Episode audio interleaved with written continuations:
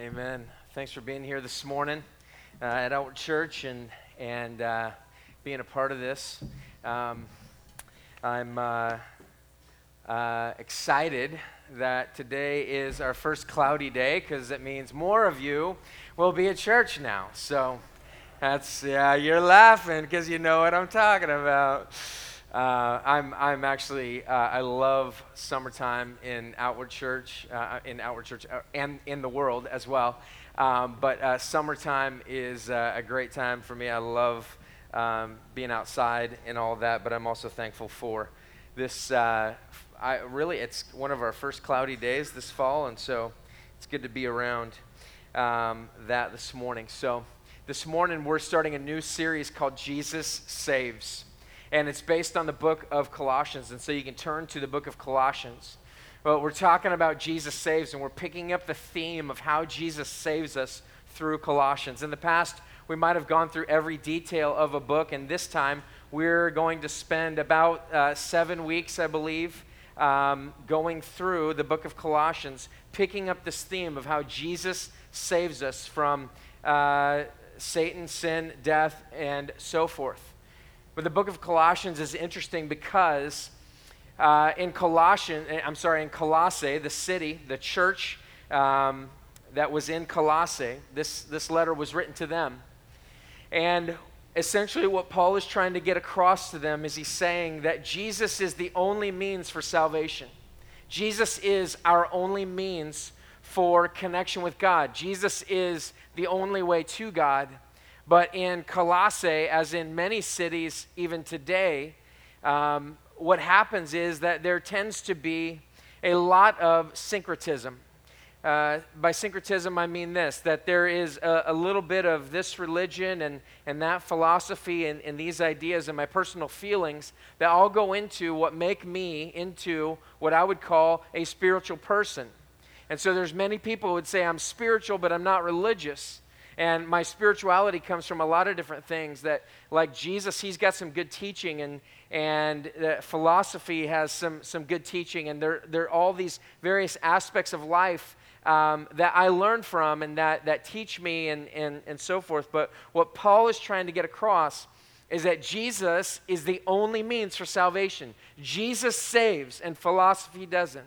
Jesus saves, and angelic beings don't. Jesus saves, and just Spirituality doesn't. Jesus saves and not a strict adherence to this specific diet or what have you that you could enter into.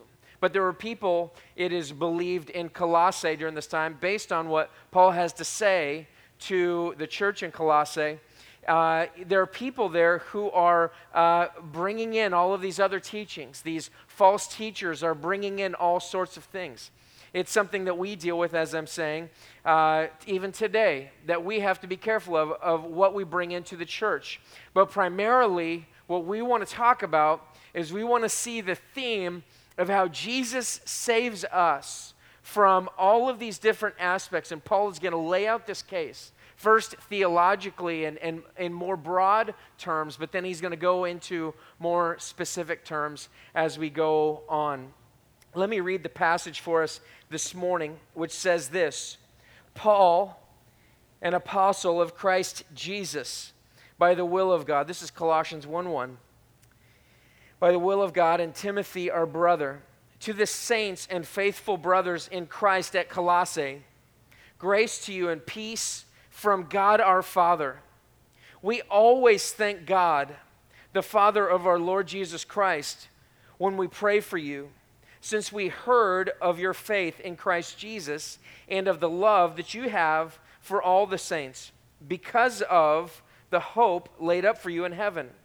Of this you have heard before in the word of truth, the gospel, which has come to you, as indeed in the whole world it is bearing fruit and growing, as it also does among you, since the day you heard it and understood the grace of God in truth just as you learned it from Epaphras, our, our beloved fellow servant. He is a faithful minister of Christ on your behalf, and he has made known to us your love in the Spirit. And so, from the day we heard, we have not ceased to pray for you asking that you may be filled with the knowledge of his will in all spiritual wisdom and understanding, so as to walk in a manner worthy of the Lord, fully pleasing to him, bearing fruit in every good work, and increasing in the knowledge of God. May you be strengthened with all power according to his glorious might for all endurance and patience with joy, giving thanks to the Father who has qualified you to share in the inheritance of the saints in light. He has delivered us from the domain of darkness and transferred us to the kingdom of his beloved Son, in whom we have redemption, the forgiveness of sins. Now, this passage has several different themes that we could really pick, uh, pick up on. What I want to look at this morning is this idea of the domain of darkness, how Jesus saves us from darkness. Have you ever asked yourself this question uh, where you might say, What is wrong with the world today? What is wrong with people? What is, what is wrong with them? I mean, what, what, what is wrong with all of these people and the things that they do, the problems that they have? I just read an article this week about a, a pastor in Alabama who'd used his position to sleep with the women in his congregation. He used his position in order to uh, mismanage funds. He used his position, and when it was finally brought to light, he still won't step down, and I believe he may still be in the pulpit today. What's wrong with people? What is going on? How could somebody abuse their power in such a way? There's a article that was just uh, released. I believe it was this last week. I could not find a date on it, um, but I believe it was just recently uh, from USA Today entitled this 40,000 suicides annually, yet America simply shrugs. And the article says this Americans are far more likely to kill themselves than each other. Uh, hear that. Far more likely to kill themselves, their self, than another person. Homicides have fallen by half since 1991, but the U.S. suicide rate keeps climbing. Nearly 40,000 American lives lost each year make suicide the nation's 10th leading cause of death and the second leading killer for those ages 15 to 34. The second leading cause of death from ages 15 to 34, meaning uh, murder, car accident, health problems. All of those things. You, you're, you're, you are the second most leading cause of death is suicide for that age bracket. Each suicide costs society about 1 million in medical and lost work expenses and emotionally victimizes an average of 10 other people. Uh, what's striking to me about this article is that it's talking about how people are killing themselves, yet the thing that the article notes is this is what it's costing us. The narcissism is palpable in our society, but that's not what this is about. The, what this is about is what's wrong with the world? Why, why does somebody get to this place? And to be sure, some of you have been in this place. How do we get to this place? What's wrong with the world that would cause us to come to that place where we'd say, I just want to end my life? There was a song uh, a few years back from Smashing Pumpkins called uh, Disarm. And the lead singer, his name is Billy Corgan. And one article says this Billy Corgan from the Smashing Pumpkins wrote the song Disarm about a fantasy of severely hurting his parents. I'm going to edit this a little bit for younger ears. Because he hated them. He, ate, he hated the fact that they brought him into this world, which is full of hate, and all he wants is to be loved. And so Billy Corgan says this He says, The reason I wrote Disarm was because I didn't have the guts to mortally wound my parents. So I thought I'd get back at them through song and rather than have an angry, angry, angry, violent song, I thought I'd write something beautiful and make them realize what tender feelings I have in my heart and make them feel really, really bad for treating me like an expletive. Disarm, the song Disarm, is hard to talk about because people will say to me, I listen to that song and I can't figure out what it's about. But Corrigan says it's about things that are beyond words. I think you can conjure up images and put together phrases, but it's a feeling beyond words for me. It has a lot to do with a sense of loss. Being an adult and looking back and romanticizing a childhood that never happened or went by so quickly in a naive state that you miss it. And the article says this Billy Corgan wanted to be loved, but life and society sim- seemed to give him violent thoughts. Billy Corgan expressed his dark thoughts via writing a song. What is wrong with the world? What's wrong with people? I think Billy Corgan says it best when he says this in that same song. He says, The killer in me is the killer in you. There's, and who knows exactly what he was thinking when he wrote that. It seems like what he was saying was this that I've got a problem in me, and it's the same problem in my parents. The problem in me is that I'm creating these issues in, in my life, and my parents created issues in my life and it causes me to be an angry person. It causes me to be somebody who wants to harm others. There, there are numerous, uh, numerous examples uh, throughout our society and throughout the world today of absolute darkness and depravity, of people that are, that are just destitute and who are being wounded, sexually victimized, people who are in the midst of desperate circumstances this world is broken and there is something wrong with it. And the, and the question is, what is wrong with it? This article from USA Today is going through and it's saying America simply shrugs at the idea that 40,000 Americans will kill themselves this year. But America doesn't seem to put any money into this. And they're talking about how we've put money into these things and into those things. But the thought process is that people are just, if they've determined to do it, they're just going to do it. But it's arguing for the case of this, which is more money needs to be put into research so that we can figure out what's wrong with society or with people so that we can change this.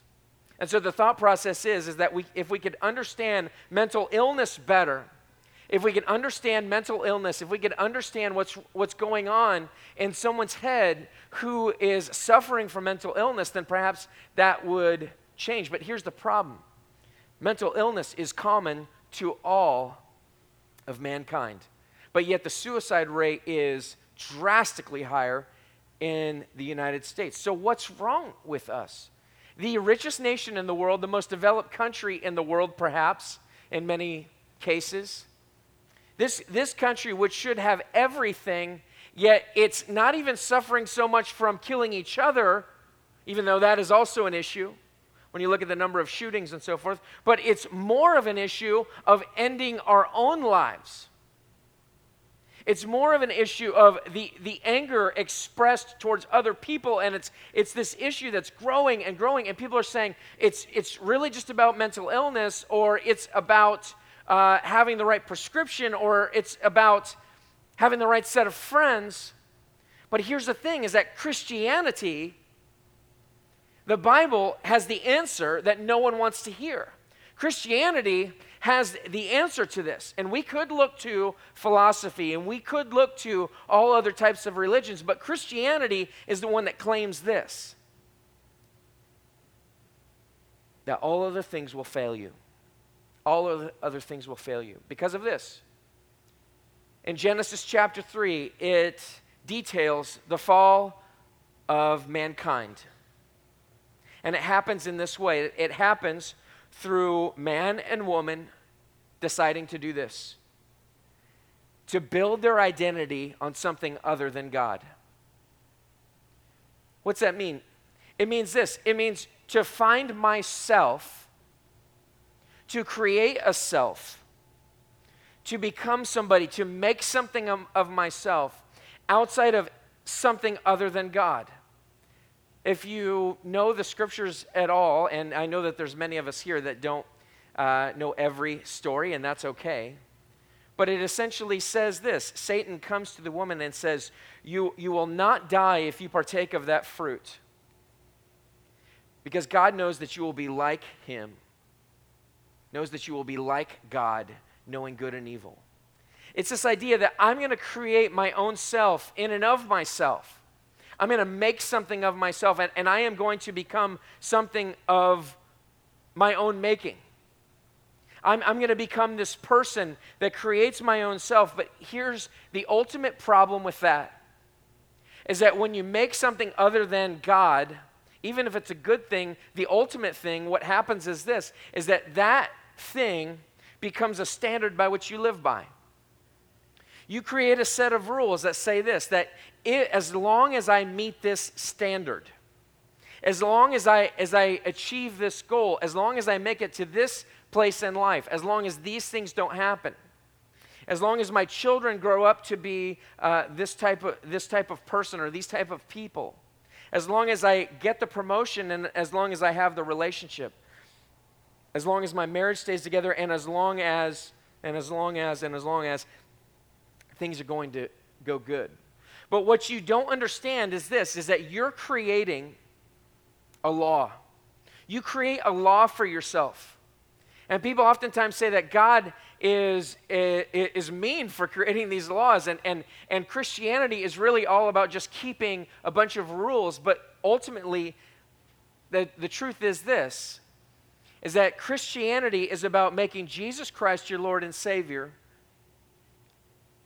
But ultimately, when we try to make a self of our own, of our own making, what happens is this is that we make a Lord out of something else and then that becomes the thing that is our Lord. We create a set of rules or commandments, if you will, that say, as long as I keep these commandments, things will be okay. But what happens when I break one of those commandments? The truth is that, as Tim Keller says in his book, The Reason for God, and probably every book that he's written, he says this Your job can't forgive you. Your job can't forgive you. Your relationship can't forgive you. People can try to forgive you, but if you've created a standard that says, as long as I meet these particular waypoints, if you've created that standard, if you miss that, it can't forgive you. It can't forgive you. And at the end of the day, what happens is this is that there's an ultimate letdown in your life. And the ultimate letdown leads you to taking your life it leads you to ultimate despair. It's not the only place it leads, but it leads you to ultimate despair. I'm having a conversation with, uh, with somebody on, on Facebook over the last, probably been a year. They send me a question occasionally, and then I, I respond, and, and I, I, I don't know exactly where they're at in their, in their spiritual walk, but I, I have some guesses. But ultimately, what they're asking is this: is that where where does uh, you know guilt and, and shame and all of these things come from, and and and what is what does this mean? And what she's asking is she's saying, I you know I have this. I have this issue where I have this guilt and I have these things that are that are falling through and what does this have to do with religion? Well, what this has to do with religion, what this has to do with God is this is that you are already creating a standard for yourself to live by and it's a merciless standard. And people ultimately lead themselves to either pride or despair. You'll lead yourself either to pride or to despair. And so when we talk about, okay, we just need to address mental illness and then we'll have less shootings in our schools, or we need to address mental illness and then we'll, we'll have less suicide, or we need to, or we need more drugs, or we need more psychology, or all those things. Don't hear me saying that those are not even God given gifts to diagnose someone who has a deficiency in one particular area. But I think you can also, I definitely believe you can overdiagnose those things. And you can miss the point completely to the, to the degree that you are merely treating the symptoms of a greater disease, which is this I've built myself on something other than the Creator. I've built myself, I've built my thing, I've built my job and my career, uh, which are normally the same thing, but um, and my relationships and uh, I need a thesaurus in my head right now. Job, uh, relationships, or whatever. I've built my life on these things, And what happens is when I fail them, they don't forgive me. And so I end up in this place like Billy Corgan, which is a very dark place. And you could say, well, there's, there's, you know, there's a lot of reasons for that. His parents mistreated him. His parents built their life on something other than God. And what that caused was for them to mistreat their son. And now Billy Corgan has built his life on something other than God and commiserating in the midst of all of his pain and all of his suffering. And what it's led him to is despair. And he's saying he, he, he didn't write a, a really, really, really violent song, but really, really, really, it is a violent song when you know the meaning behind it. What's the answer to this that Jesus brings us? How does Jesus save us from the domain of darkness? And what does that even mean? The domain of darkness is all of those things. The domain of darkness is, is, is all of these things, and it, it, it includes uh, spiritual darkness, it includes spiritual forces and authorities. Ultimately, what we'd say is this is that Satan is the perpetuator of these things. But in addition to this, what we have in us is that we have a killer in us that is causing us to act in these ways that is perpetuating darkness and perpetuating darkness. So the ultimate end of our life ends up with despair. How does Jesus fix that? How does Jesus bring us hope and comfort and peace? Well, three things that I want to get to here from the end of the passage. He says in verse 12, uh, let's go to verse 11. He says, May you be strengthened with all power according to his glorious might for all endurance and patience with joy, giving thanks to the Father who has qualified you to share in the inheritance of, of the saints in light. He has del- delivered us from the domain of darkness and transferred us to the kingdom of his beloved Son, in whom we have redemption, the forgiveness of sins. Now, this idea of the domain of darkness means this the domination of darkness. Darkness is dominating.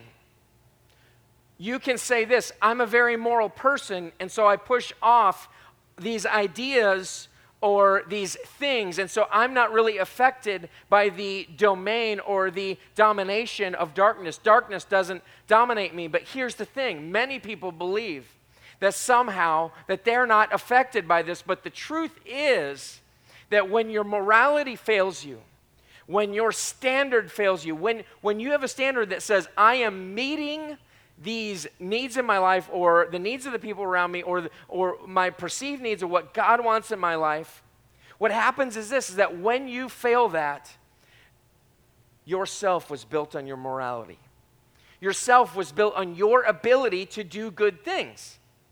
And so ultimately, what's going on in your life is that you are also dominated by darkness because darkness is the result of a life filled with sin, which is ultimately building myself, creating an identity on anything other than God Himself, to have another God before Him. That's what that means. So, the domination of darkness, the control of darkness, the authority of darkness, the jurisdiction of darkness. When I was uh, a teenager, I was late for church, and I, I was going to church in Keizer, and I was uh, living in South Salem at the time, and I had my 1972 Ford pickup that had a 400 uh, V8 in it, and it was uh, pretty fast. And in between South Salem and Keizer on Sunday morning was my racetrack, right? And so I would just cruise downtown. I'd hang a left, uh, come around, actually right down through here. Anyway, um, my normal routine coming through downtown, just like at every stoplight, just you know, just to the floor, um, just going all the way out. And then finally, I get out to the parkway this day, and I'm heading down the parkway, and all of a sudden, I see Salem PD behind me. Ah, oh, dang, you know.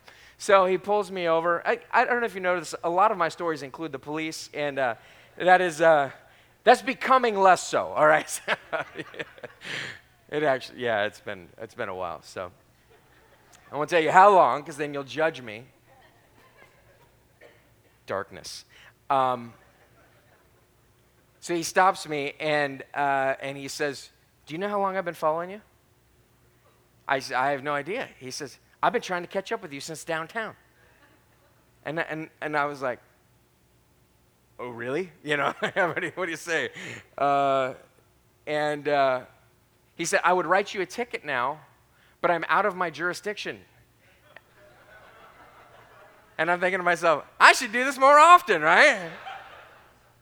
like, I didn't realize if I just drove fast enough that something else would happen. I, I, don't even know if that's true anymore. I don't, I don't know. I'm pretty sure I would not have the same result today, but uh, I got out of a ticket. That's all that matters that day.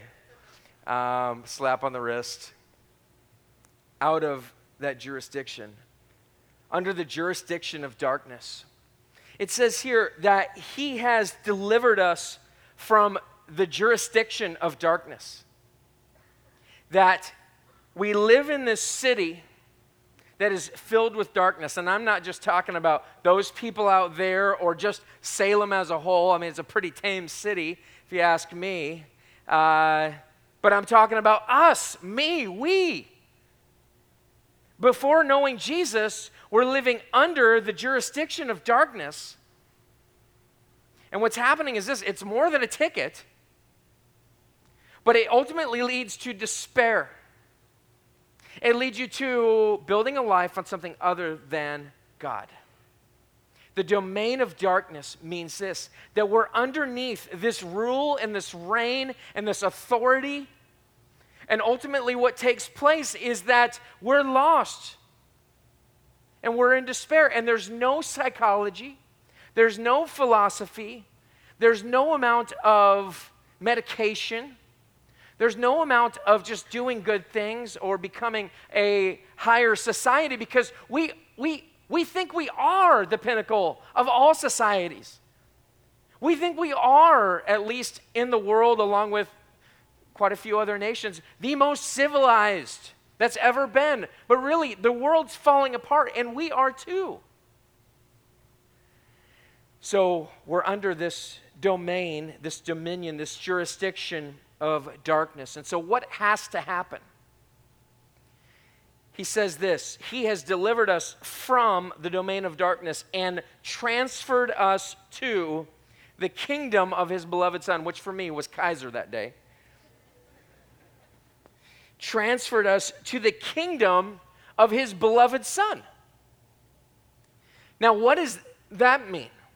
Because I, I got to be honest with you, when we start talking about kingdom, I kind of get lost. I, I'm not really into the whole British thing or a, anything like that. And so it's, it's what is this, this idea of kingdom and what does it mean? One commentator says this Kingdom is the domain in which God is king, where his rule and desires are carried out and enforced. That the domain of darkness is, is just, this just is darkness. But Jesus has a kingdom. And when he comes into your life, what takes place is this is that he rules and that he reigns and that he's over all things and that he enforces and that he creates.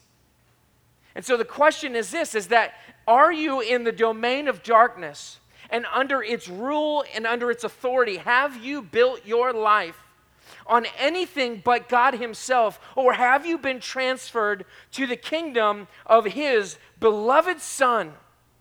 With Jesus as your king, who's the one who's saving you, that He is the ultimate aim and the ultimate goal and the ultimate everything in your life. Is He your Savior, or do you have another Lord and Savior? Is He your Savior, or do you have multiple lords and saviors in your life. Because I want to tell you that it is very easy to have another Lord and Savior. It's, it's, it's very easy to go in and out of despair because you've had this goal, you've had this thing in mind, and when something doesn't happen the way that you want it to, there's ultimate despair. I've seen it in, play out in my own life where I've had goals and I've had visions of things that I wanted to see happen. But what ends up taking place is that I, I, I'm very driven and I'm going towards that goal and I want to see that happen, but then I come to this point someday where I realize I failed that goal. I failed that goal and I, and I didn't make it to where I wanted to. And what happened was this was ultimate despair. Not to the point of wanting to take my life, but to the point of coming to this thought of what am I doing? What's happening with me? What do I really want in life? And you know what? That's a really critical point. Because there's an opportunity to get off of your highway and to get onto God's highway.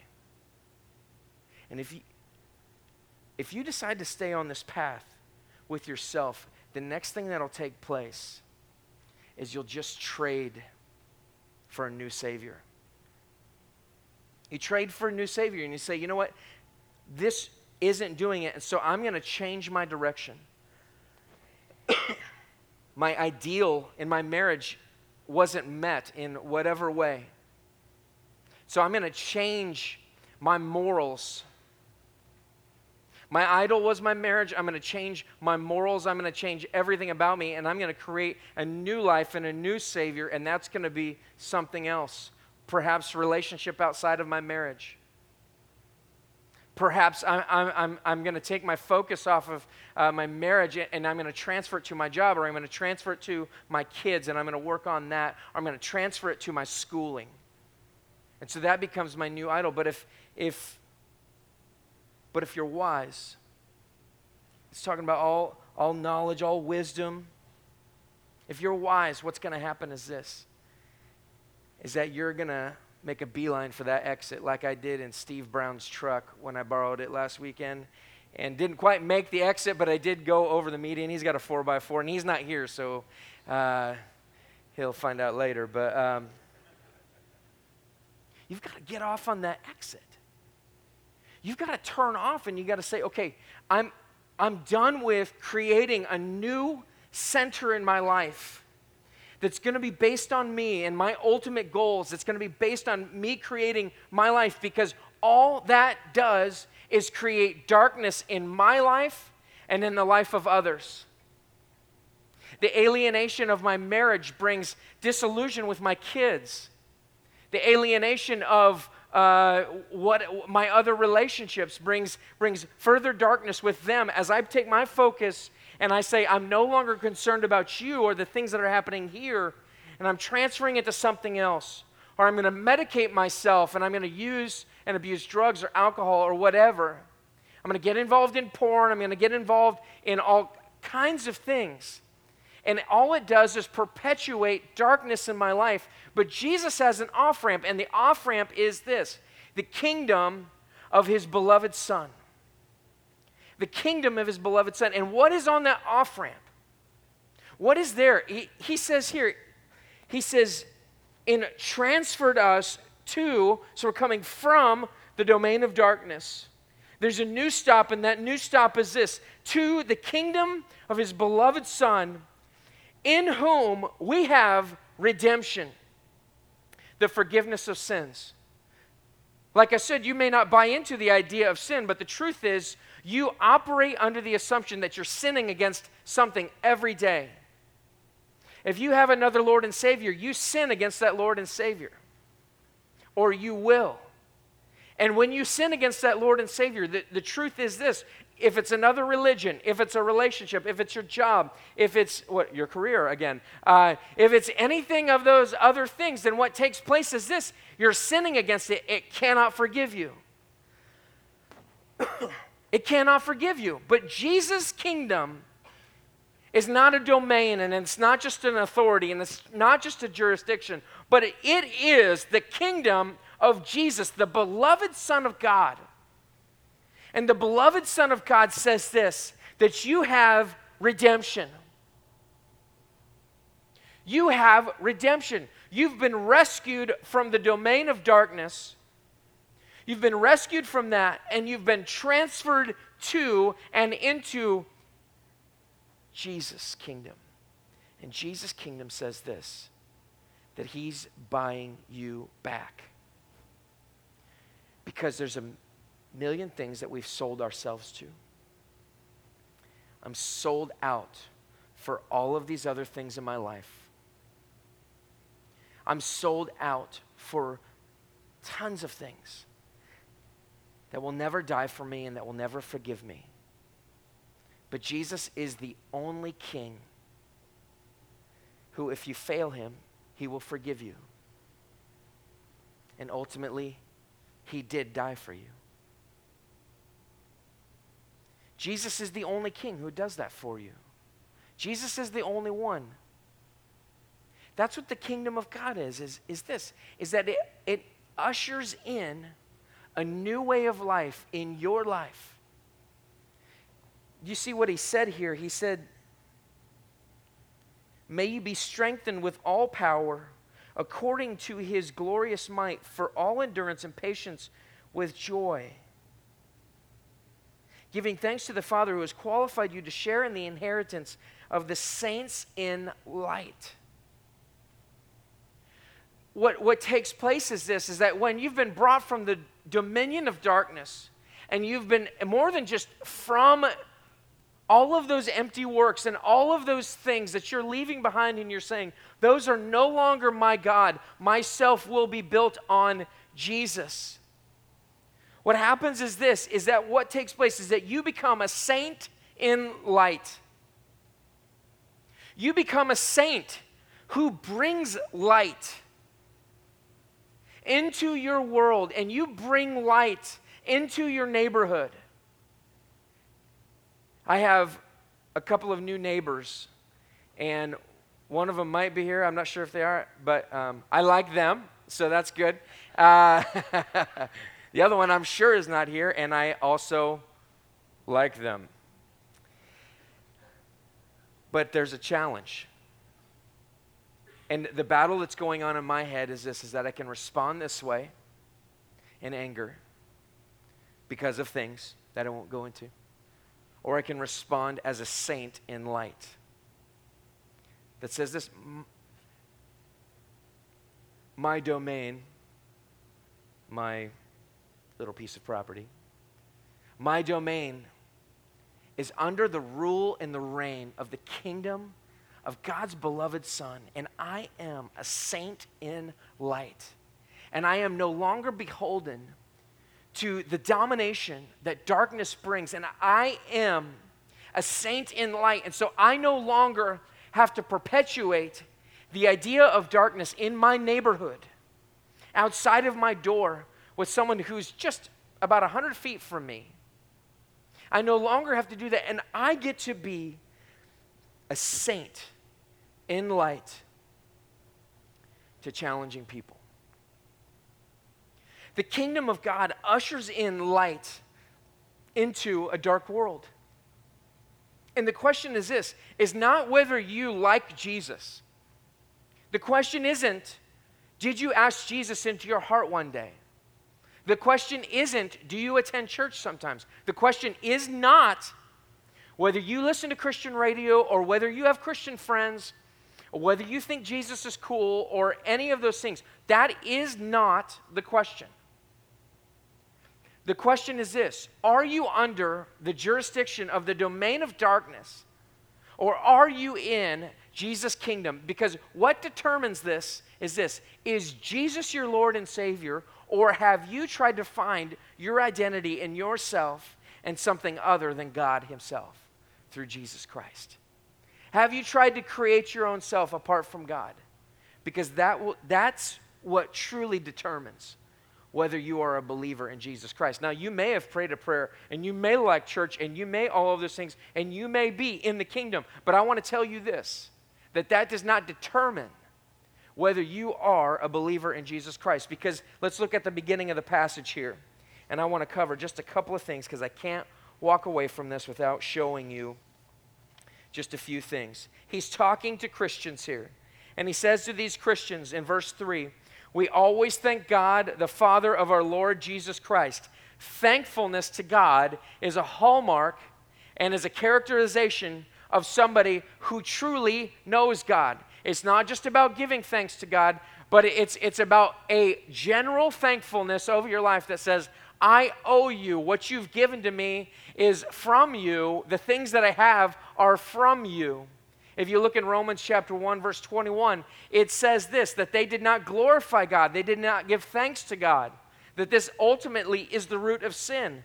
He says, We always thank God, the Father, our Lord Jesus Christ, when we pray for you, since we heard of your faith in Jesus Christ, in Christ Jesus, I should say. So there's faith, there's, there's trust, there's, there's daily looking to Jesus as being your Savior and of the love that you have for all the saints. So there's faith, there's an acknowledgement of trust in Christ, but then beyond that, there's a love for all the saints. It's not just the people in little old outward church, but it's for all of the saints, it's for all of God's people. We don't need to be at odds with each other. But he says, This is what we're thanking Jesus Christ for, thanking God for, is that you have faith, but it is backed up with a love for all the saints, and I would argue for other people. Verse 5. And it says this that faith and that love is based on something that is above and beyond you.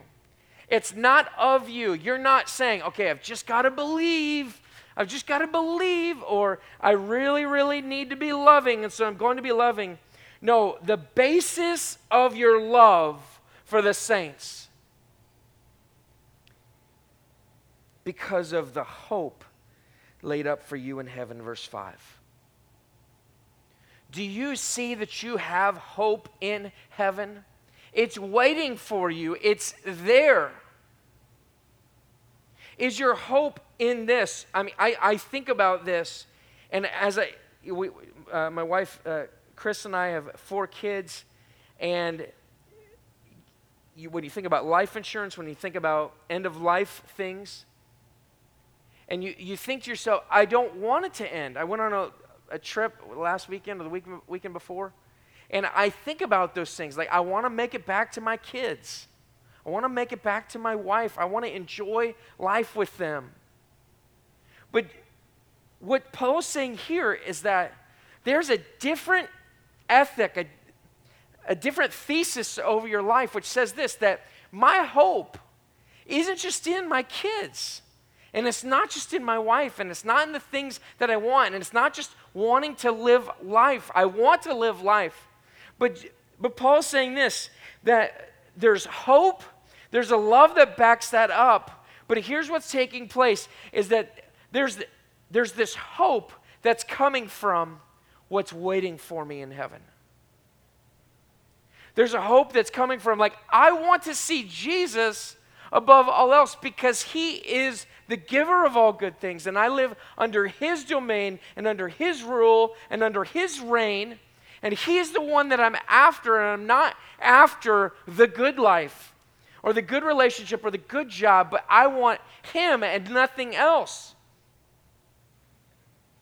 The Christian life looks like this there's faith there's a love that you have for the saints.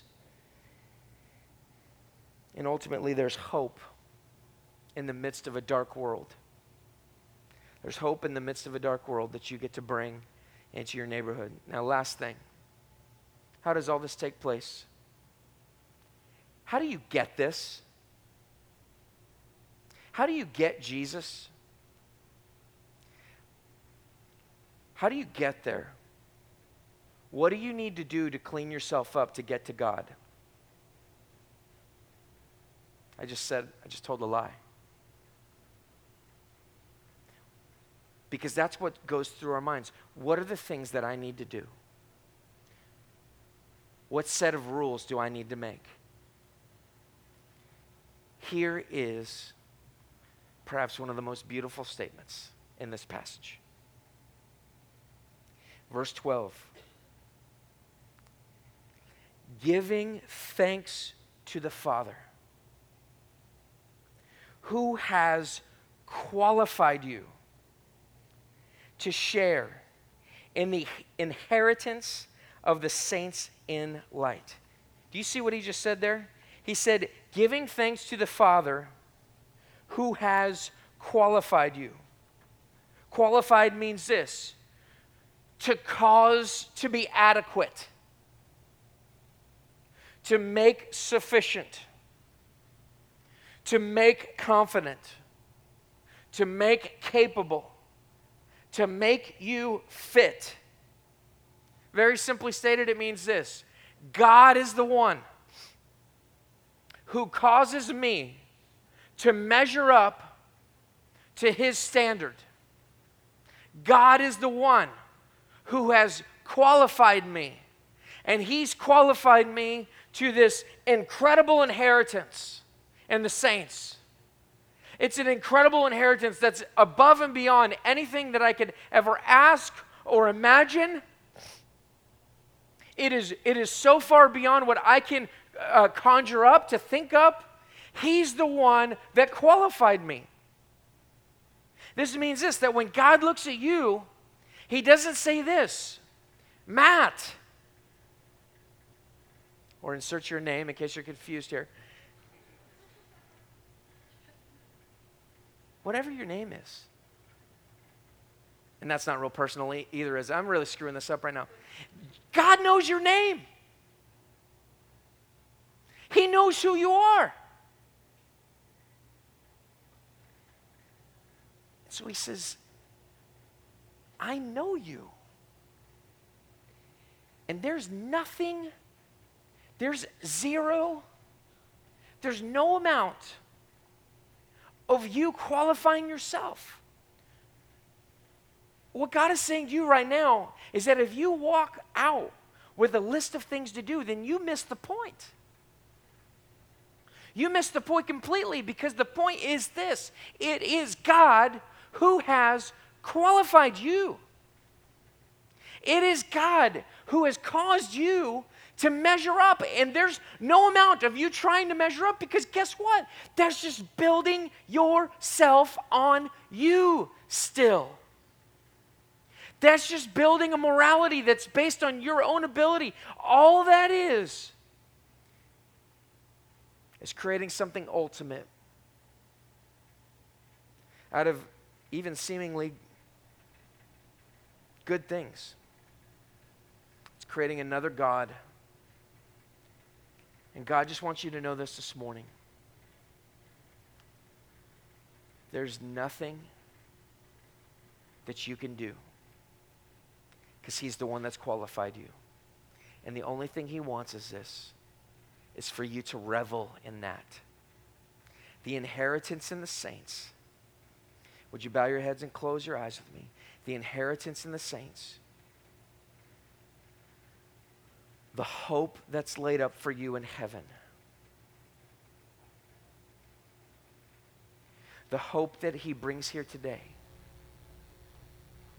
That's not just ethereal and out there and, and somewhere else, but the hope that he brings here today that may very well save your literal life because you're no longer hoping in something that will ultimately fail you.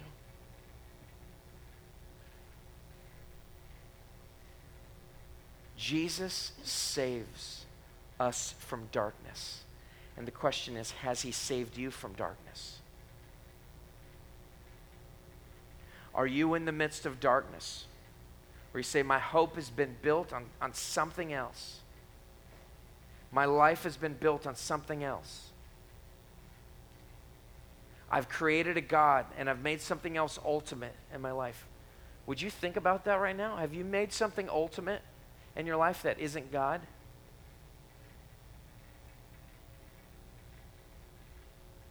Is there something else in your life that has the ascendancy in your life?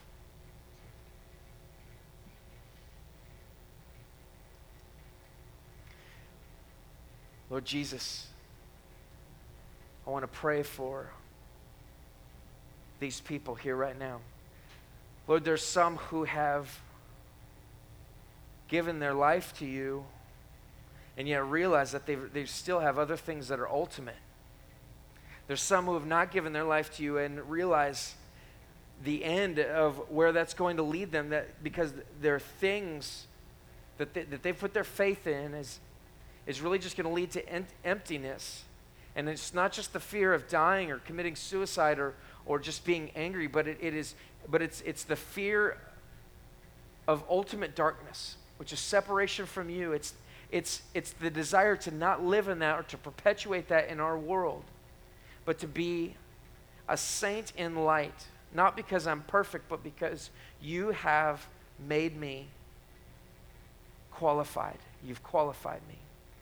You've redeemed me. You've paid for everything. And so, Jesus, we ask you that this morning. We pray that you would minister to us this morning. It's in your name we pray. Amen.